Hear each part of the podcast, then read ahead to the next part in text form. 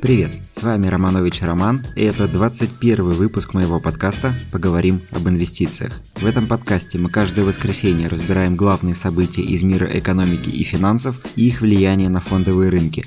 Разбираем практическую сторону инвестирования, чтобы помочь слушателям сохранить и приумножить капитал. Сегодня 26 июля, и сегодня у меня в гостях Роман Вотинцев. Мы поговорили с ним о том, как жить на пассивный доход с дивидендов. Рома живет на пассивный доход с 2016 года, и он поделился своим опытом, рассказал, как оценивать компании для включения в дивидендный портфель и насколько вообще реально жить с дивидендов. К разговору с Ромой мы подойдем немного позднее, а пока подведем итоги недели и наметим планы на следующую. Интересно? Тогда поехали.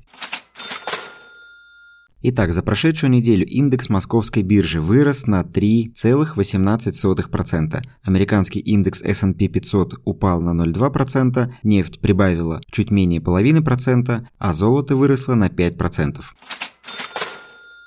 Главная тема, которую я буду освещать в ближайший месяц, это сезон отчетности за второй квартал в США. По выходящим отчетам мы можем судить, как обстоят дела в американской экономике, поэтому это важно. На прошлой неделе я говорил о том, что жду отчеты Coca-Cola, Citrix, Microsoft и биржи NASDAQ. Все компании отчитались лучше ожиданий, как я и предполагал, однако динамика после отчетности была разной. Coca-Cola выросла на 5% после отчета, а биржа NASDAQ прибавила 3%. А вот Citrix и Microsoft, несмотря несмотря на прекрасные цифры в своих отчетах, которые вышли лучше ожиданий, упали в цене из-за комментариев самих компаний о перспективах на будущий квартал. Аналогичная история была у Citrix по итогам первого квартала, тогда компания тоже отчиталась лучше ожиданий, но высказала сомнения о дальнейшем росте. Тогда после этих негативных комментариев акции, конечно же, упали, однако им потребовалось всего две недели, чтобы вернуться на прежние уровни до этого падения и продолжить расти. Реализуется ли подобный сценарий в этот раз сказать сложно, но я считаю, что падение на 12% после хорошей отчетности – это слишком эмоциональное падение. На предстоящей неделе я жду отчетности рейтинговых агентств S&P Global и Moody's, и думаю, что они тоже будут заметно лучше ожиданий. Второй квартал стал рекордным по выпуску новых облигаций, а все облигации в США перед выпуском на биржу должны получить рейтинг. Поэтому эмитенты приходили за рейтингами, кому бы вы думали, конечно, к Moody's и S&P. Также на предстоящей неделе отчитают появляются платежные системы Visa и MasterCard, бизнес которых в этом квартале должен был вырасти на росте онлайн-платежей. Но, как показывает практика, даже при хороших отчетах акции могут упасть из-за комментариев самой компании относительно ближайших перспектив. Поэтому нельзя направлять весь капитал на работу с отчетностью, а на одного эмитента рекомендуется выделять не более 5% от вашего портфеля.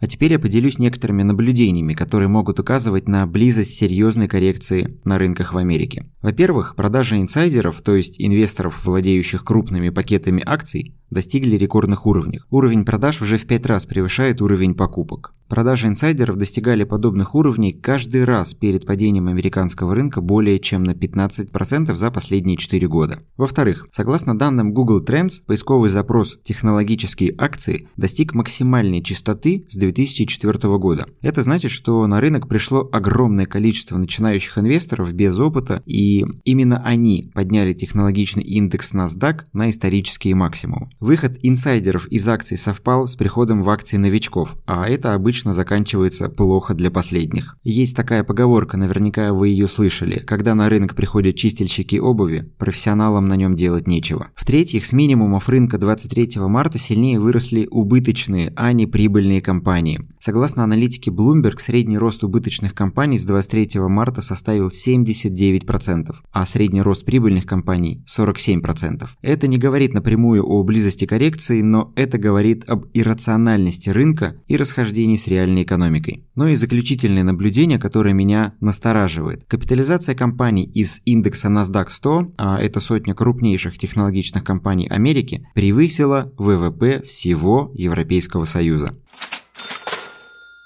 Ну а теперь перейдем к главной теме нашего выпуска и поговорим с Романом Вотинцевым о том, как он сумел построить пассивный доход с дивидендов, можно ли жить на дивиденды и что для этого необходимо. Рома, привет. Роман, привет. А, мы с тобой сегодня хотели поговорить про дивиденды и про дивидендные инвестиции. А для начала расскажи, пожалуйста, немного о себе и о своем опыте, почему ты пришел вот к этому формату дивидендного инвестирования, чем оно тебя привлекает. Да, ты по адресу. Я именно занимаюсь дивидендными инвестициями.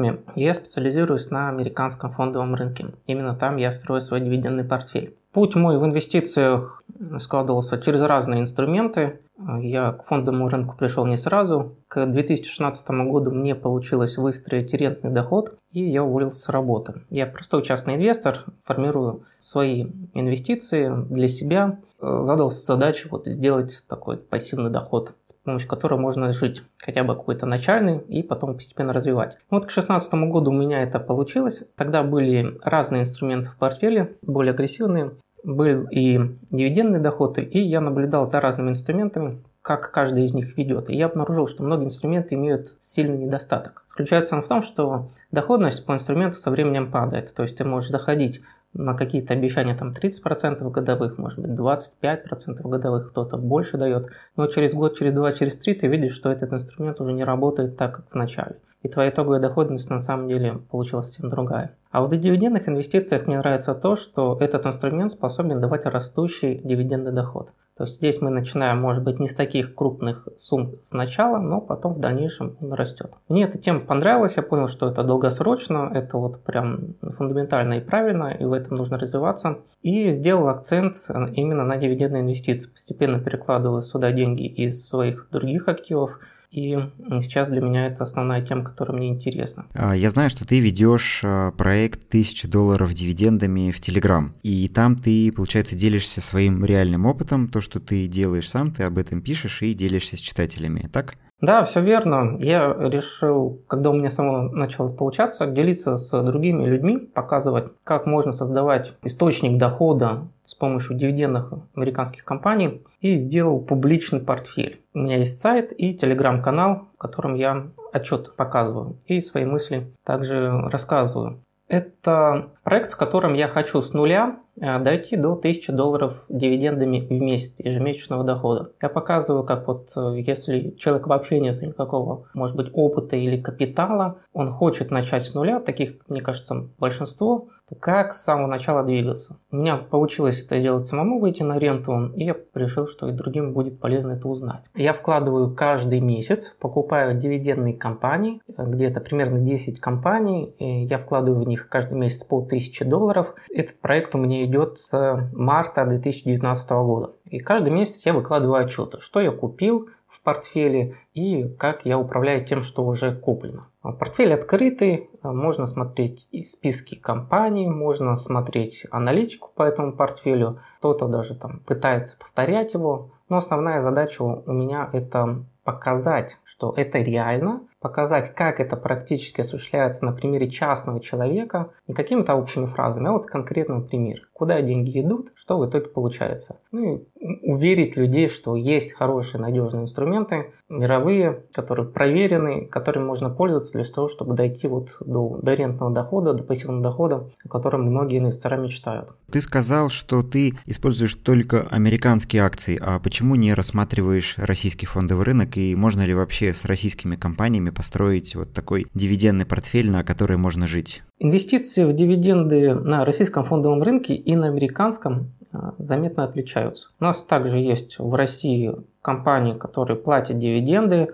Даже дивидендная доходность у наших компаний российских часто выше, чем у зарубежных коллег. Но для построения портфеля долгосрочного, с которого жить можно, в России не получается сделать стратегию. В России мы действуем часто по принципу «надо следить за каждой компанией, которая отчиталась о своем доходе, узнать, как, как у, следить, как у нее дела. Если у нее дела хорошо, то, вероятно, дивидендная доходность будет хорошая, купить эту акцию, получить дивиденды, а что будет в следующем году, мы уже не знаем. То есть здесь нет таких историй с постоянным стабильным выплатом дивидендов. Здесь можно зарабатывать на дивидендах, но это больше спекулятивная история, купить, получить, продать или там а, наоборот купить после там дивидендной отсечки на дивидендном гэпе. Ну, то какие-то активные стратегии. Я больше люблю пассивные стратегии. И дивиденды я использую по прямому назначению, то есть я покупаю доли в компаниях для того, чтобы с этой компанией идти всю свою жизнь. И в идеале, в моем представлении, компания, которую я купил, я ее никогда не продаю. Но для этого она должна постоянно приносить мне дивиденды. Вот в отличие от российского фондового рынка, на американском фондовом рынке принцип жизни за счет дивидендного дохода, он является уже таким стандартом. На американском рынке есть э, более 800 компаний, которые платят дивиденды каждый год более 5 лет с ежегодным повышением. Мне важно не просто, чтобы компания дивиденды платила, мне важно, чтобы эти дивиденды каждый год были больше, чем в предыдущий год. И Э, на американском фондовом рынке это принято делать. Э, у нас на российском фондовом рынке это делать не принято. И я стараюсь строить портфель свой из компаний, которые способны мне ежегодно, а фактически даже еженедельно увеличивать мой дивидендный доход с портфеля, потому как если я хочу с него жить за счет ренты, то мне важно, чтобы этот доход он был постоянно растущим, от меня сильно не зависел, не требовал мое внимание. Тогда это получается действительно система пассивного дохода. Поэтому на российском фондовом рынке дивидендная стратегия есть, но она больше спекулятивная. А если мы хотим пассивный постоянный доход, долгосрочный, то нужно вкладывать в компании, которые постоянно повышают дивидендов. Ну и это американский фондовый рынок здесь в мире не имеет аналогов по размеру компаний, которые это делают, ну и по надежности. Ну, это так называемые дивидендные аристократы, которые на протяжении долгого времени платят, увеличивают и держат свое звание, держатся за звание аристократов. А можешь э, вот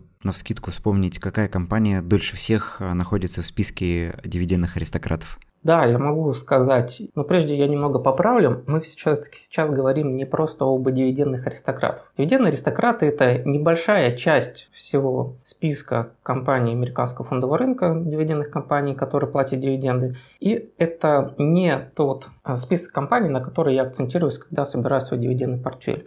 Напомню, кто такие дивидендные аристократы. Ну, дивидендные аристократы – это самый популярный список э, дивидендных компаний американских. Если вы вы с дивидендами не знакомы и начинаете что-то про них слушать, то дивиденды аристократов всплывают в первую очередь. В этот список попадают э, акции компаний, которые 25 лет подряд платят дивиденды, и каждый год эти дивиденды увеличивают.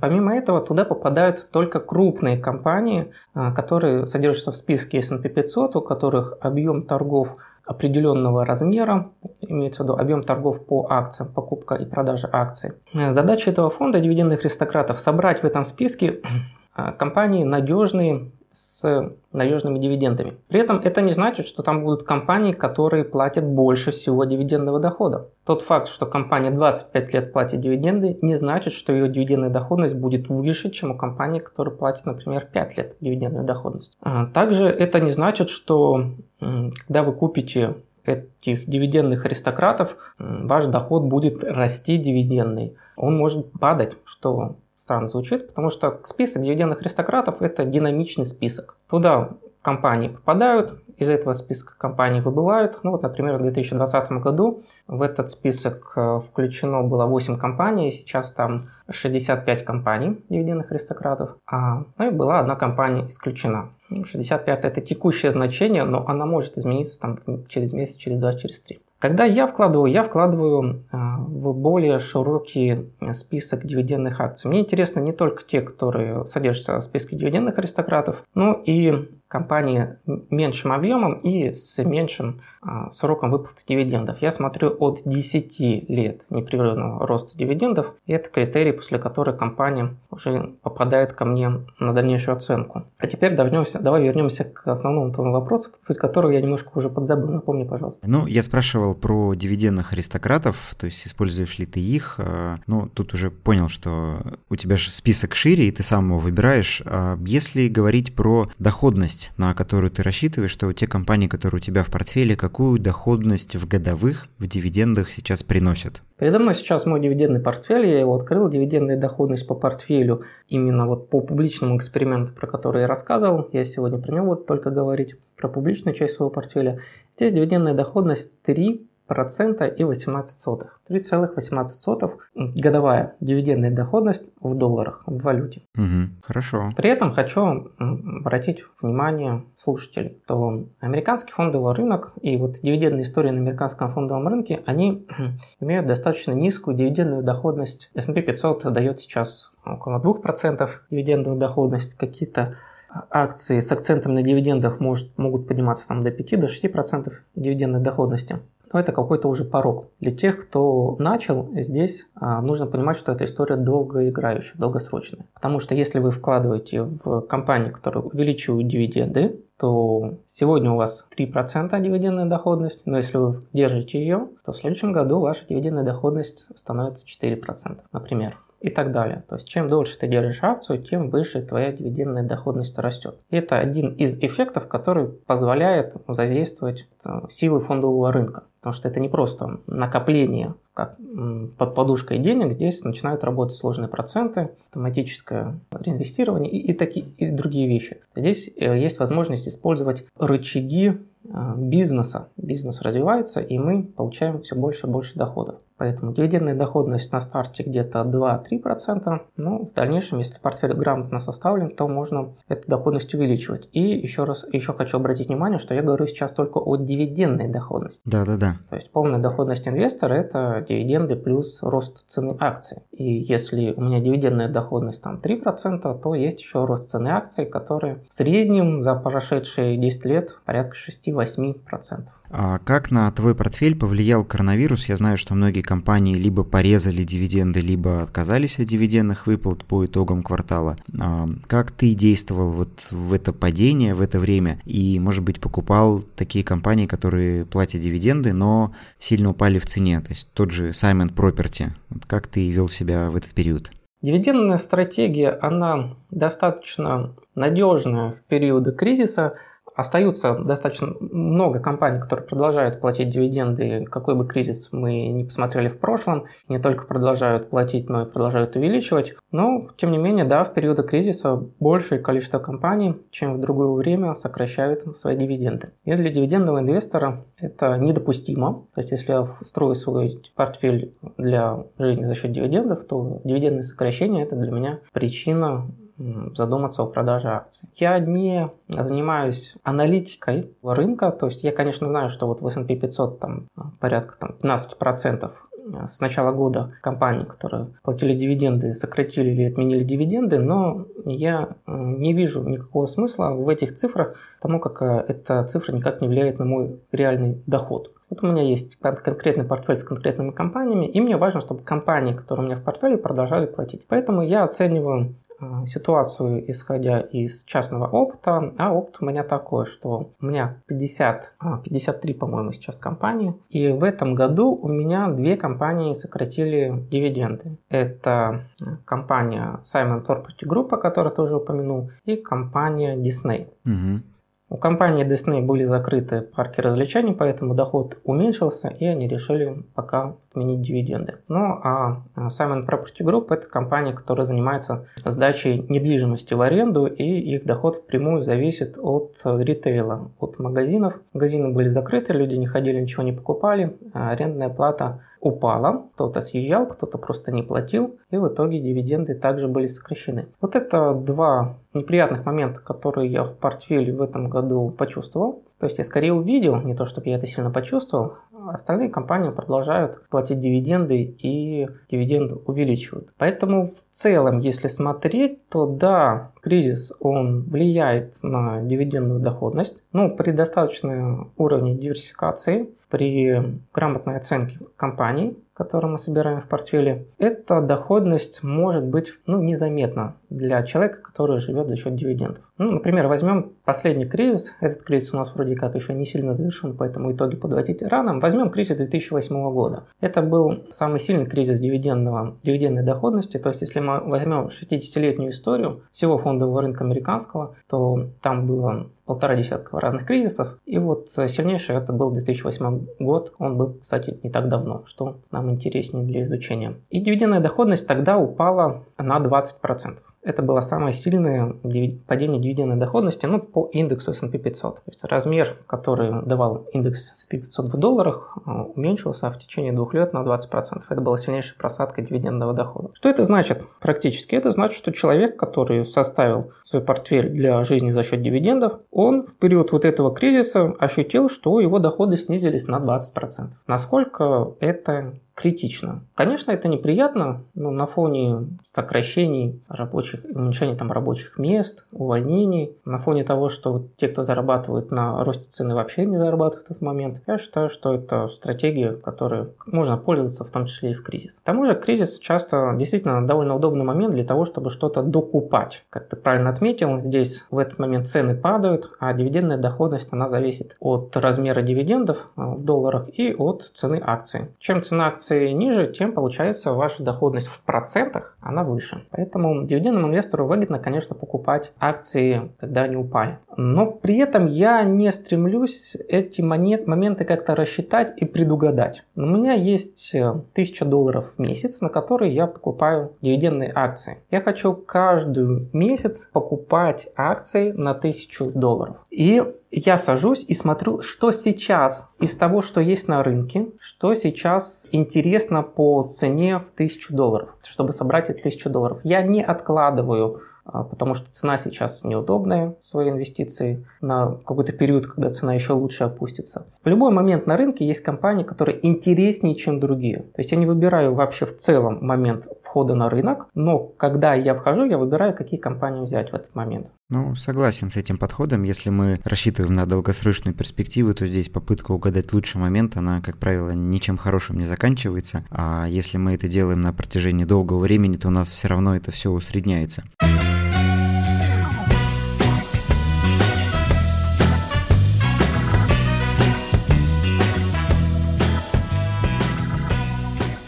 Давай, наверное, сейчас поговорим про метрики и, возможно, мультипликаторы, которые ты используешь, чтобы выбрать вот именно ту самую компанию, которую ты купишь э, в этом месяце. На что ты обращаешь внимание в первую очередь? Ну, у меня есть система, которую называю система 10 критериев оценки через который я пропускаю компанию, прежде чем говорю, да, я ее покупаю. Я немножко познакомлю вас с ней, дам первые пункты этой системы. В целом эта система достаточно проста. Я считаю, что информация, которая влияет на принятие решения о покупке той или иной компании, ее можно собрать через несколько конкретных показателей. Конечно, глубокая детализация добавляет лишних деталей, но часто решение инвестор принимает уже в самом начале, а дальше он ищет причины, по которым его решение будет действительно подкрепляться какими-то доказательствами извне. Поэтому считаю, что каждая новая деталь, найденная а, с помощью вот такого глубокого анализа, она все меньше и меньше и несет практического значения для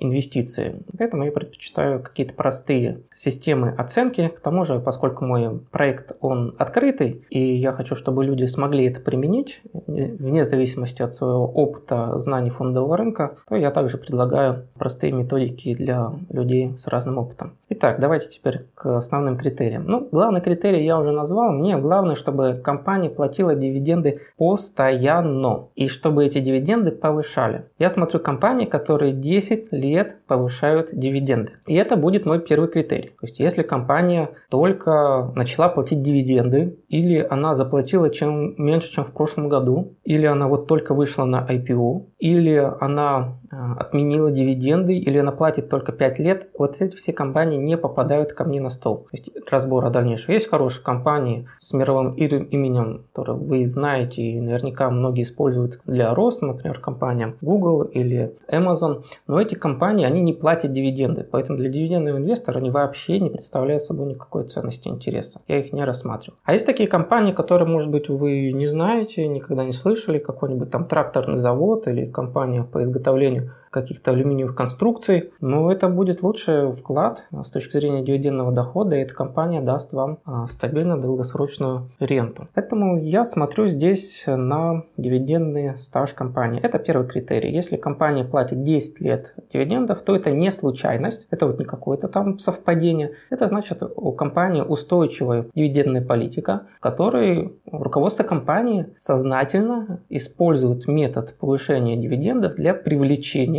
акционеров, привлечения внимания к своей компании. И они будут продолжать стараться это делать до последнего, потому что любой уход в сторону от этой политики сразу скажется на котировках акций, а это не только престиж, но и премии, заработок директоров и управляющих, это личные деньги, конечно, здесь все думают о себе в том числе. Поэтому это первый критерий. Второй критерий важнейший – это прибыль. Дивиденды – это часть прибыли. Невозможно постоянно увеличивать дивиденды, если прибыль у компании не растет. Мне важно, чтобы компания показывала устойчивый рост прибыли ежегодный. Я также смотрю большой период, где там могут быть колебания, но в целом это должен быть устойчивый рост. То есть компания должна платить сегодня, а, то есть не платить, а получать деньгами от своей деятельности денег больше, чем 10 лет назад. И лучше, чтобы каждый год этот рост был постепенный. Дивиденды платятся с чистой прибыли компании, поэтому только если эта прибыль растет в дальнейшем, то и дивиденды в дальнейшем компания сможет увеличивать. Мне важно не то, заплатит компания в следующем году или нет, мне важно, будет ли компания платить через 10 лет.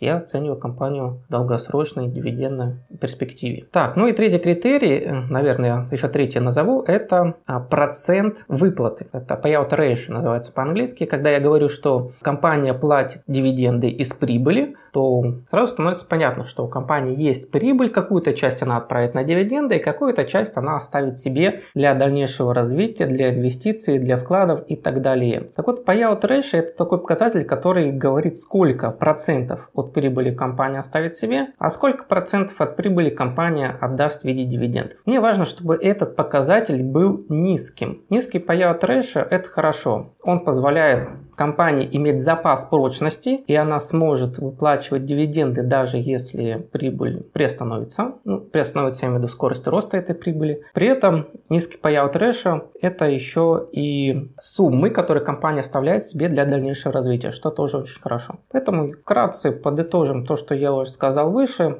Критерии оценки, если как-то в одно предложение все это впихнуть, должна звучать следующим образом. Что компания должна постоянно повышать дивиденды и этот рост дивидендов должен подкрепляться ростом прибыли, которая движется не ниже по скорости, чем эти самые дивиденды. А если ты смотришь на payout, то сколько для тебя ну, граница? Менее 50, менее 30%? На какую цифру ориентируешься?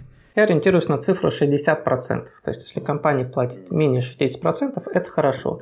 Ну и payout ratio это такой показатель достаточно динамичный, поэтому лучше его смотреть в, во-первых, в исторической перспективе, то есть смотреть, если 60, сейчас 60% для этой компании в принципе это много или мало, может казаться, что мы попали на какой-то уникальный период и нужно смотреть на картину целиком, так и важно, чтобы этот э, payout ratio 60%, его нужно оценивать его с точки зрения еще самого типа компании. То есть если, например, э, фонды недвижимости, где по-другому оценивается payout ratio, и там он всегда очень высокий, и это не значит, что компания плоха. То есть есть какие-то детали, но в целом 60% э, я стараюсь смотреть компании не выше этого значения. А что ты думаешь насчет идеи инвестиций в дивидендный ETF? Ну, потому что ETF же это всегда средняя температура по больнице, и почему бы не взять, например, дивидендный ETF, в котором автоматически много компаний, и который американский также выплачивает эти самые дивиденды, а зачем заниматься вот выборкой отдельных компаний, а вместо того, чтобы взять фонд и, ну, грубо говоря, не париться? Я считаю, Ром, что это хорошая идея. Я не против ETF, и у меня даже есть свой портфель из ETF отдельный. Это способ немного другой, со своими особенностями, и каждый инвестор может принять решение, что ему лучше единичные акции или ETF акции. Мы сегодня уже упоминали дивидендных аристократов, и несмотря на то, что скрупулезный инвестор, который глубоко изучает тему такой, как я, может сказать там 10 недостатков дивидендов аристократов, в принципе, Дивидендные аристократы – это некий стандарт, и покупка ETF-фонда на дивидендных аристократов, Нобл этот фонд называется, то это неплохая идея, чтобы заниматься дивидендными инвестициями. Мы можем просто купить этот фонд, и мы будем всегда знать, что в этом фонде компании с 25-летним стажем и которые платят дивиденды. Если вдруг какая-то компания перестает платить дивиденды, отменяет, то управляющая компания убирает из списка, из индекса эту компанию, компанию заменяет, может быть, на какую-то другую, которая стала достойна. Инвестору в этот момент ничего делать не нужно, он продолжает просто держать ETF-фонд и всегда знает, что у него качественные компании внутри этого ETF-фонда. Это хороший способ, он спокойный, он не требует оценки компании, он не требует постоянного наблюдения за рынком, и он предполагает какие-то определенные результаты, такие средние результаты. Если мы говорим про недостатки этого подхода, почему я пользуюсь именно акциями, то я это применяю не с точки зрения гарантии большей доходности, вот это важно понять, а с точки зрения более удобного метода инвестирования, который мне ближе. Конечно, здесь есть вещи, которые влияют на доходность, и единичные акции могут быть более выгодны, например, с точки зрения комиссий. У каждого ETF-фонда есть комиссия за управление, у единичных акций этой комиссии нет. Поэтому здесь есть экономия как минимум на процентах комиссии. Но с другой стороны, многие брокеры берут комиссию за сделки. Если мы покупаем 10 акций, то мы заплатим 10 комиссий. Если мы покупаем только один ETF, мы заплатим комиссию за сделку один раз. Ну, то есть здесь спорные моменты. А где же преимущество, да, почему я с акциями? Мне они нравятся, потому что я могу более гибко управлять своим портфелем. Когда я покупаю ETF, я покупаю все, что в нем. Я не могу сказать, что мне нравится 10 компаний, но вот эти 10 в ETF мне не нравятся, потому что, например, у них высокий payout ratio, который мы обсуждали. Я хочу взять только вот эти 10. ETF вам это не позволит сделать. Вам дадут все. И что вам нравится, и что вам не нравится. Все, что подходит под критерии фонда, вам придется всем этим владеть. У меня есть понимание, что что вот под мои требования сложно найти ETF-фонд, который бы содержал то, что мне нужно. Когда я работаю с единичными компаниями, то я покупаю конкретный бизнес, и я могу более наглядно для зрителей показывать, почему я принял то или иное решение. Я хочу еще напомнить, что мой портфель, он публичный, поэтому он несет некоторый образовательный контекст. Если я буду каждый месяц покупать один и тот же ETF, то в чем вообще смысл всего, всего всей этой демонстрации? Ну, достаточно понятная, простая стратегия, но